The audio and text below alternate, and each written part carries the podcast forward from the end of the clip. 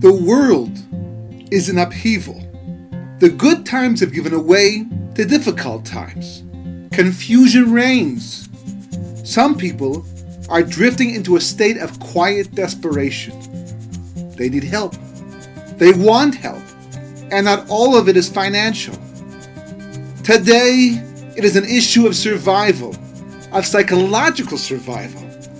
It is an issue of what you know and how it can help you make sense of the world in which we live and the history that we now find ourselves going through.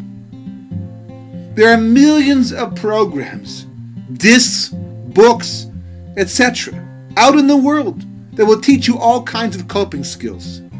Each one is unique in its own way and how it can help you.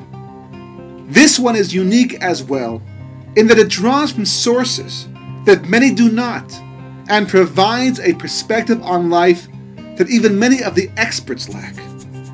The first thing to know is that a building is only as strong as its foundation.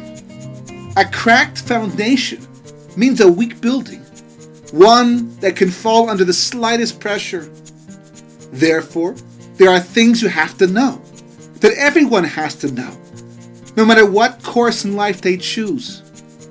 There are almost about as many philosophies in life as there are people, because even when people subscribe to the same belief, they often have their own take on it, as suits them and their lifestyle.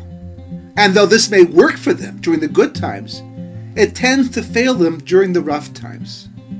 This is because there are rules in life, absolutes that affect all of us, whether or not we believe in them. We can ignore them for a period of time, but sooner or later, they rise to the surface and remind us that if we don't obey them, we will only be doing ourselves harm.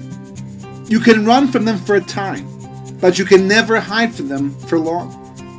It pays to know what those absolutes that affect all of humankind are for our own benefit. Then we can cater to them and use them to our advantage, as opposed to being overrun by them.